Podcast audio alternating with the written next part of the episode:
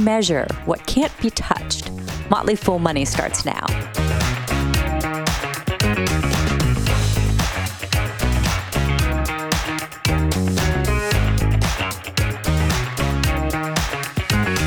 Welcome to Motley Fool Money. I'm Deidre Woollard here with Motley Fool analyst David Meier. David, how are you doing today? I'm doing great. How are you? I'm doing well. You know, you gave me some food for thought earlier this week because on the Motley Fool Morning Show for our membership, you talked about valuing intangible assets. So I'm thinking about that a lot today with Accenture's earnings because they're kind of intangible. But let's start with the basic definition. What are intangible assets? How do you define that? So, the easiest way to think about it is a tangible asset would be something I could put in my hands, right? So an intangible asset is something I can't necessarily is something that I, is not physical, right? It's not something I can pick up. It's not a it's not or touch. It's not a building or maybe some parts in inventory or uh, machinery and things like that. What it is, what it tends to revolve around are things like a company's brand, which is valuable, right? But it's not something I can see necessarily or I can feel. It's something I experience. Other examples would be patents, right? Those are things that can intellectual property that can protect uh, um, products and services that companies provide. Things like goodwill. When you make an acquisition, when a company makes an acquisition of another company, they pay for the tangible assets, i.e., the book value, but they get a lot more. And those, so goodwill also considered uh, um, an intangible assets. And yes, it is difficult to value them. Again, how do you how how important is a brand for a company? And if I can't necessarily, you know, assign uh, a sales or a cash flow or or profits or anything like that directly to the brand, even though I know it's valuable, how do I value it? So there's there are some shortcuts which we can talk about if you like. I want to talk about Accenture earnings because it's kind of hard for me to fully understand it because it is so intangible. Part of it is of you know the value of of the knowledge. It seems like in in the employees' heads and things like that. But this is a massive company. It's over two billion dollar market cap, not a household name. We refer to them often as a consulting company. But what's the sort of thirty thousand foot view of what Accenture does? Yes. So um, the best way to think about um, Accenture, I, I think, is um, it wants to provide consulting services to either help a company solve a problem or help a company get better or help a company manage a change. So let me talk about a couple of the, the, different services that it provides. The first one is strategy and consulting. So, um, do we want to take our company and start competing in um, a, a, different set of markets? Like, what would the, the Accenture could um, help consult with the uh, executive team to figure out okay what's the right way to do it? How do i assess the competition? What capabilities do i need? Things like that. The other th- another thing that um, Accenture does is it it helps implement technology within a business in order to make it better. So um, if you're a if you're a content creation company and you don't have a, a software like Adobe, you can hire um, Accenture to come in, install the systems, run, help you help you learn how to use them, uh, and then you know t- basically get ready to take and use software like Adobe. Could be process management, could be uh, you know companies like uh, Blue Yonder, which is um, automation, could be anything, but essentially they help resell technology services in order to in order for a company to get better at what it has or move into uh, or use new technology to help them um, drive their business forward. Another thing that they do is they help on with operations. So if you want uh, to improve, whether it's on the manufacturing floor, whether it's your marketing processes, you can contact um, uh, Accenture and they will have people come in, look at what you're doing today, make suggestions about what you could do tomorrow. Maybe you also implement some new technology that we just talked about. Um, and you know try to make improvements to, in order to make your business stronger and then they have specific expertise within various industries. So they can take the latest and greatest technologies and they serve different industry groups like communications, financial services, health, healthcare, government services, resources, you know, oil and gas, uh, utilities, things like that. So essentially, if you need a consultant, they can probably do it. That they want to be the one-stop shop for all sorts of consulting problems. Yeah, absolutely. And the interesting thing is the consulting part of it, the technology part you mentioned, that's just like that's growing leaps and bounds. That's their growth area. And they talked about this on the earnings call, you know, technology transformation begets more transformation and more spending because of course. Uh, and they're trying to strike this note I found interesting on the call, uh, CEO Julie Sweet talked about, you know, being optimistic, but also being appropriately cautious because we're still dealing with that sort of iffy macroeconomic cycle when it comes to B2B spending. Wanted to zero in a little bit on generative AI because of course we have to talk about that. They had 300 million in spending so far. Tiny, tiny really compared to their full business. This feels like it's an intangible, it's an unknowable. How do we think about this? So one way that you could think about it is typically a technology that Accenture is trying to help another company implement is probably pretty mature. Mm. Right? That, that that's the bread and butter of what Accenture does. They take known quantities, which their consultants are quote unquote experts um, in, and they can dri- help drive a definitive solution so that the customer feels what they're paying for, right? Accenture consultants are expensive. So you yes. want to get immediate, you know, uh, as as results as quickly as possible. I think part of the reason why, you know, you're not seeing huge revenue, it's still early in the process.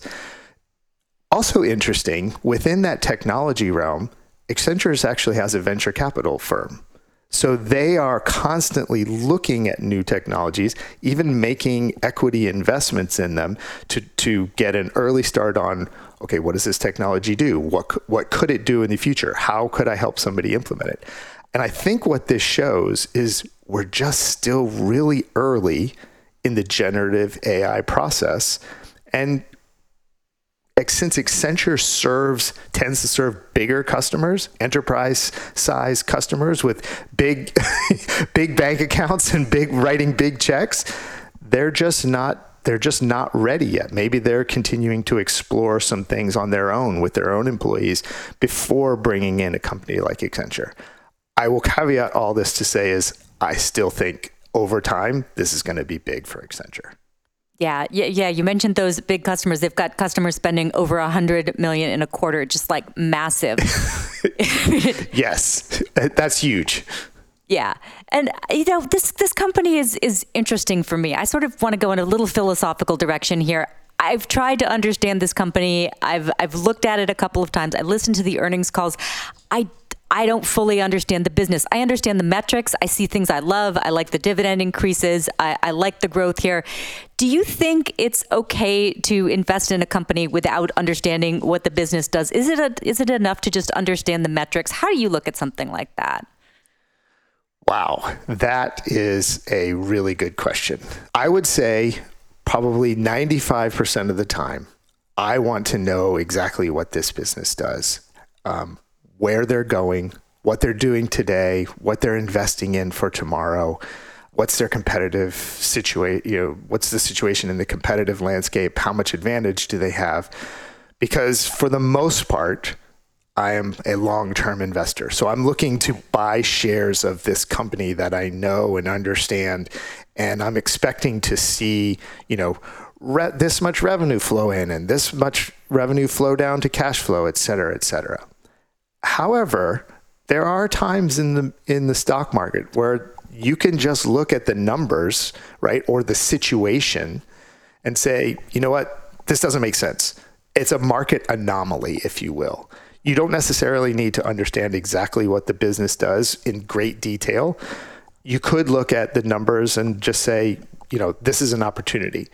An example, when, you know, a company spins off an- another firm, there are people out there who can basically look at these and say, you know what, like this firm is now on its own with its own ticker.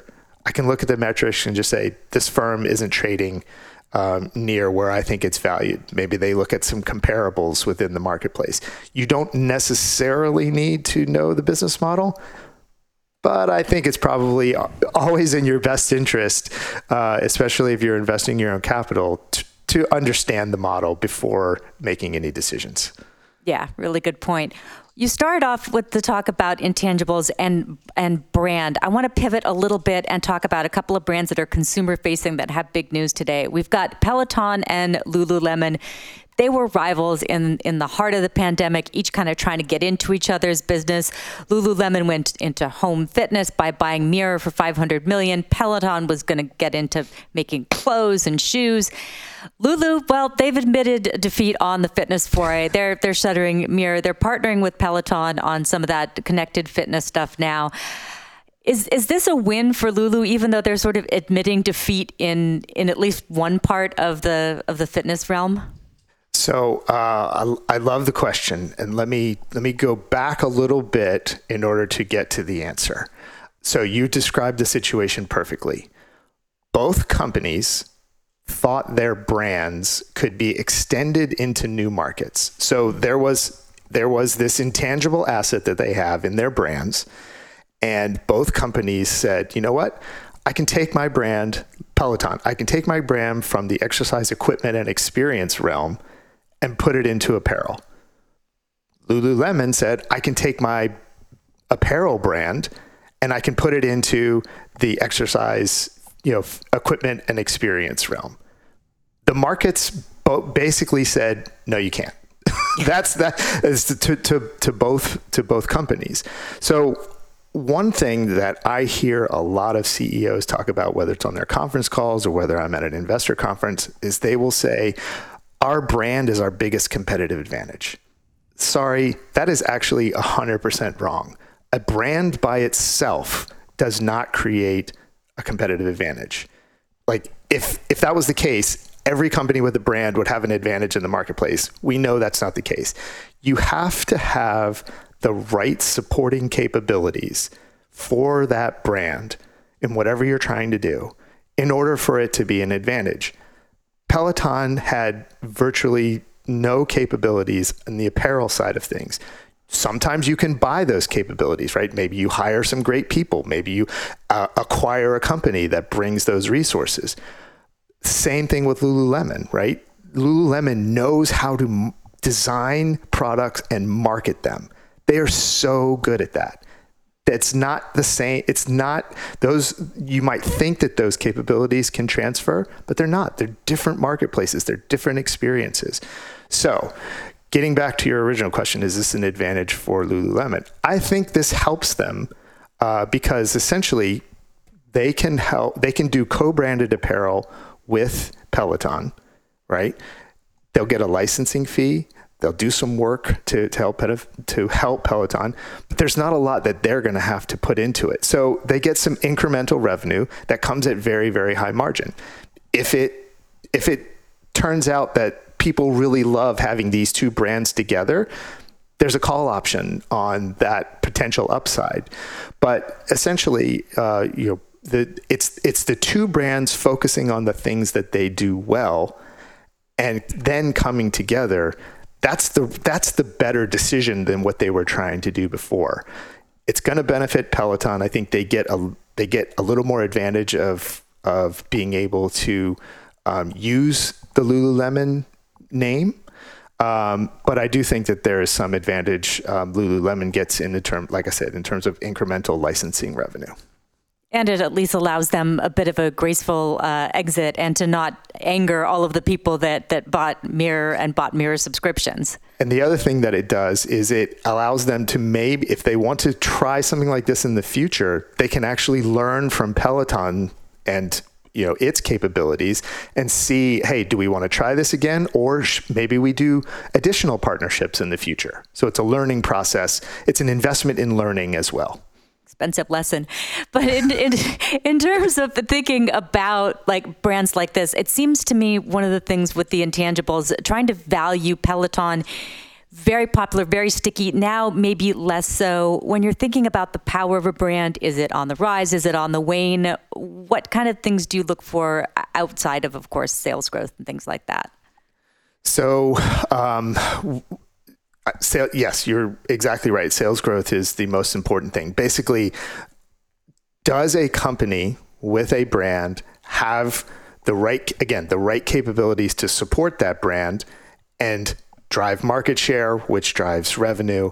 The other thing would be margins. Can I do do can I combine those things efficiently in order to get um, a, ret- a good return on the investments that I'm making, not only in the brand, but maybe the distribution of my brand, if it's you know products, the creation of the products, like there's there's a lot of things that you can measure. But to me, again, the at a top at a, at a high level it's what are the capabilities that support that brand so if we use a classic example like coca-cola okay coca-cola delivers an experience through its drinks but what does it do super well you know more so than a lot of other uh, consumer product companies my goodness their marketing is unbelievable like people in the holiday season, people look forward to seeing what are the polar bears going to be doing next. right? Yeah. I mean, that's that's and that's that's the per I think that's the perfect example of again, it's not just Coke as a brand, right? Co- people know its products. It it has that people have experiences with this product when they uh, when they consume it, and they have experiences outside of the product which reinforce the experience drive the brand higher, give Coca Cola more value uh, in terms of revenue and cash flow that they can reinvest back into both their brand and the things that support their brand. So it becomes a, it becomes a virtuous cycle at that point. Having the again having the brand by itself doesn't mean doesn't mean anything. You have to be able to translate that brand into experience have the have the customer translate that experience to opening up their wallet and so on and so on. When you can do those types of things over long periods of time, then you can say, yeah, this brand is valuable. If you want a quick measure of how valuable a brand can be, if you take the tangible book value of a company, which is the assets and liabilities, uh, the difference between the assets and liabilities on its balance sheet, and then subtract that from the market cap of the company its share number of shares times share price the difference between them is a proxy for the value of the brand. Hmm, interesting. Well thank you for exploring the intangibles with me today david. Oh you're very welcome. I love it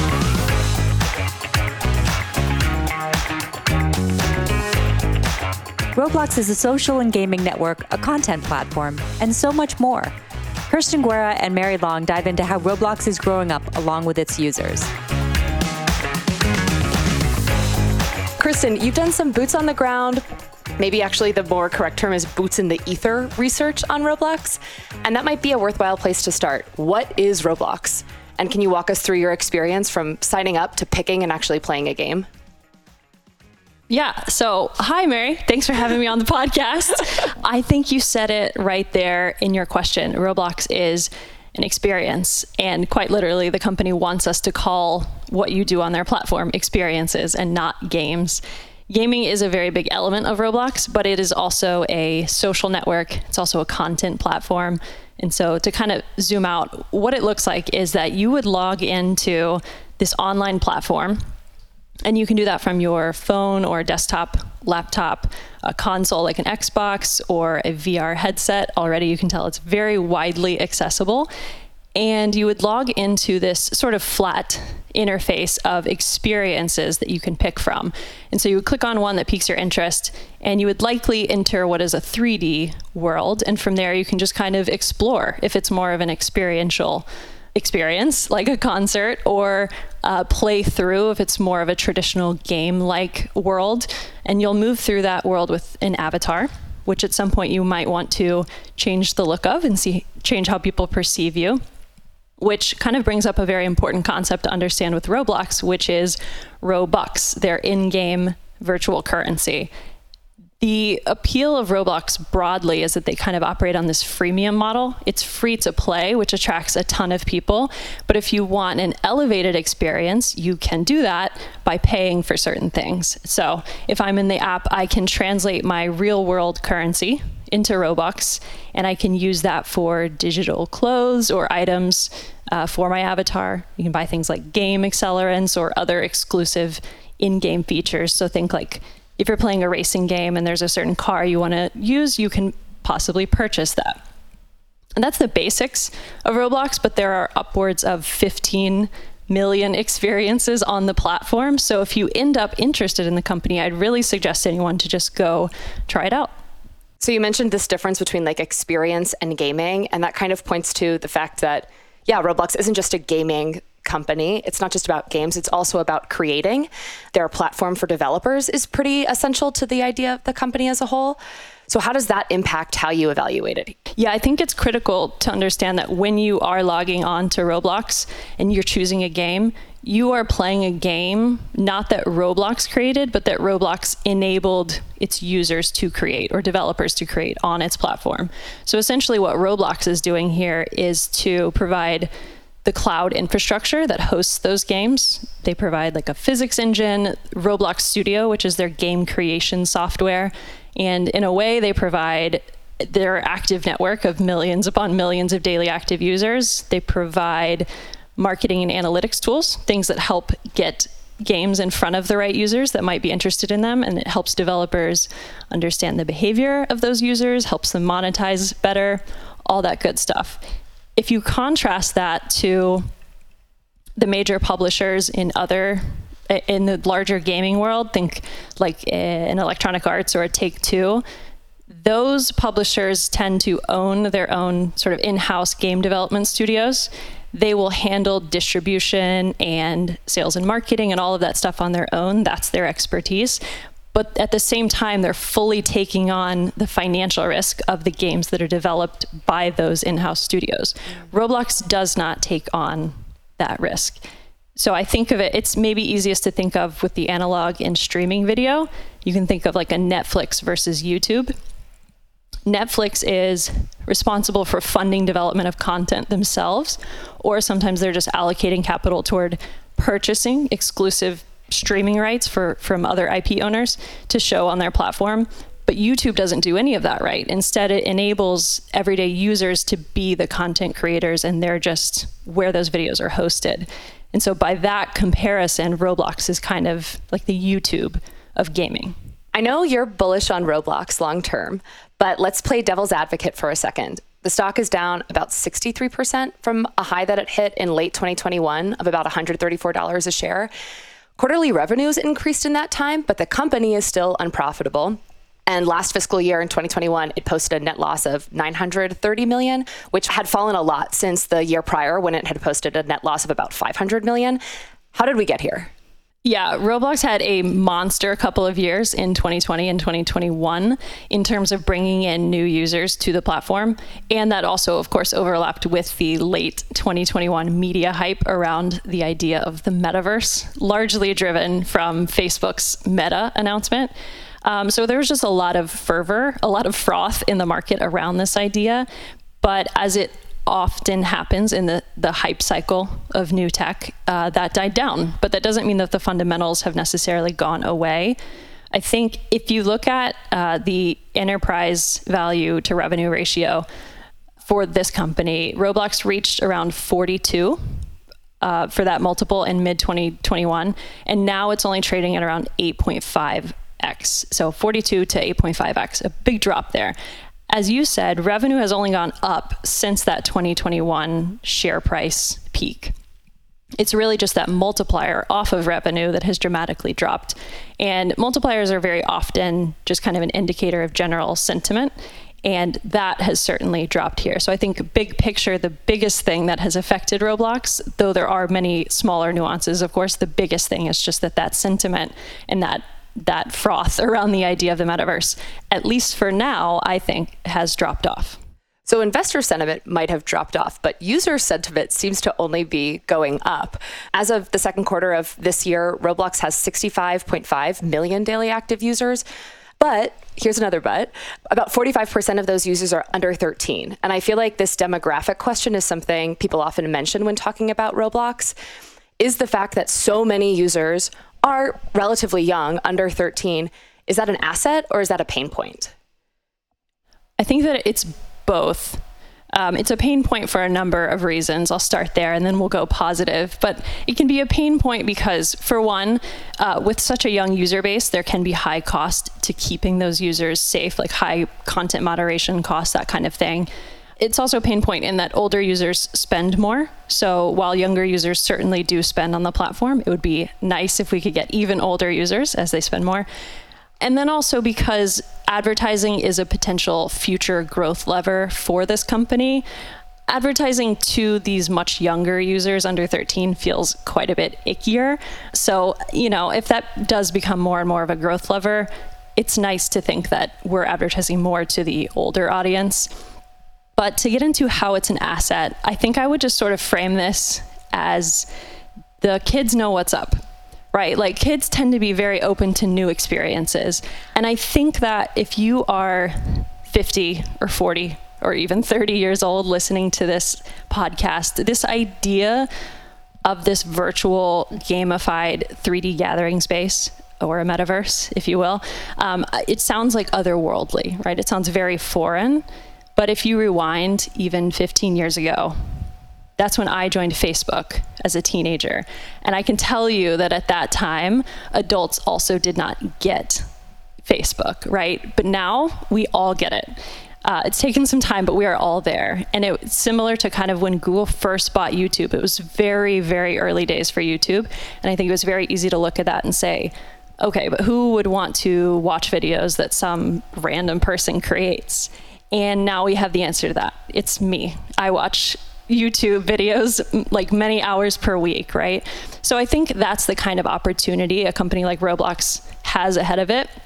And this really invested young user base is a great sign because they tend to be the ones that get it, get these new ideas first.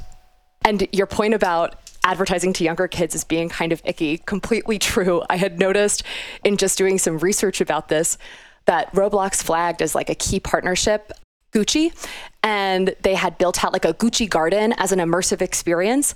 And the idea of immersive experiences in advertising is fascinating, but I couldn't help myself, I couldn't help but thinking, really? You're advertising Gucci to young kids? That seems not connected. but so anyway, let's talk about this advertising bit for a bit. What what is the status of that segment now? And talk to us a little bit more about what the company envisions that looking like in the future. Yeah, today advertising is not a meaningful part of the business. They call it insignificant uh, or an insignificant contributor to their bookings. But just in August 2023, so one month ago, as we record this, they said that adverti- advertising is now live in its early form. Uh, so we will start to see some effect of that. Um, they said that 19% of the top 100 experiences, which I guess is a way of saying 19 of the top 100, have ad units. And uh, so they're very much in the early stages of building out the supply side of the advertising there.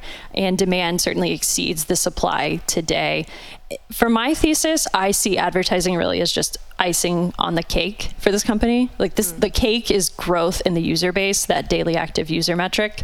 Continuing to expand the network effect is really core to the thesis as I see it. But if they're able to do that, then I think the add on effects of advertising aren't even really considered in the share price today. Like, because as I said, it's, it's not a meaningful contributor at all at this point. It is totally unproven. So I think that's fair they are approaching it cautiously and they're you know trying not to scare away or overwhelm this user base that has been using this platform with no ads uh, but there's a lot on the line here so I, th- I think that they'll put a lot of energy into getting this right David Baszucki is Roblox's co founder and CEO. He owns 100% of the Class B stock, which allows for 20 votes per share, and has just over 65% of the voting power for the company.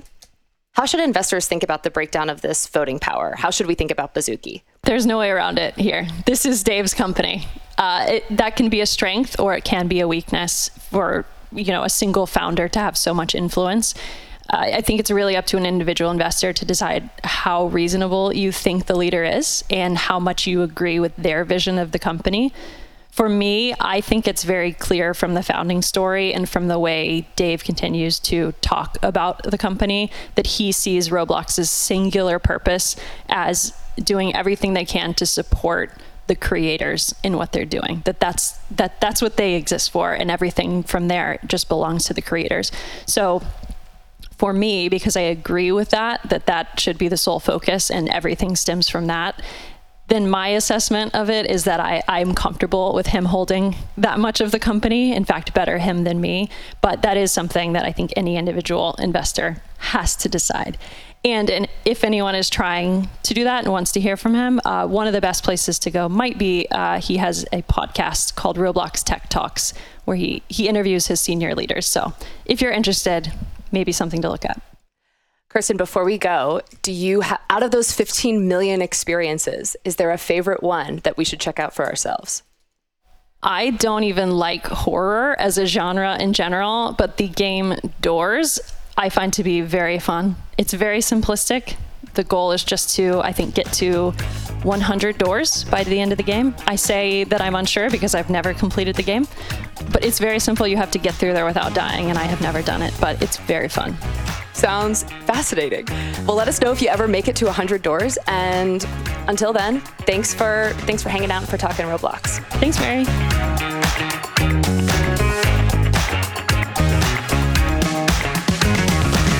As always, people on the program may have interest in the stocks they talk about, and the Motley Fool may have formal recommendations for or against. So don't buy or sell stocks based solely on what you hear.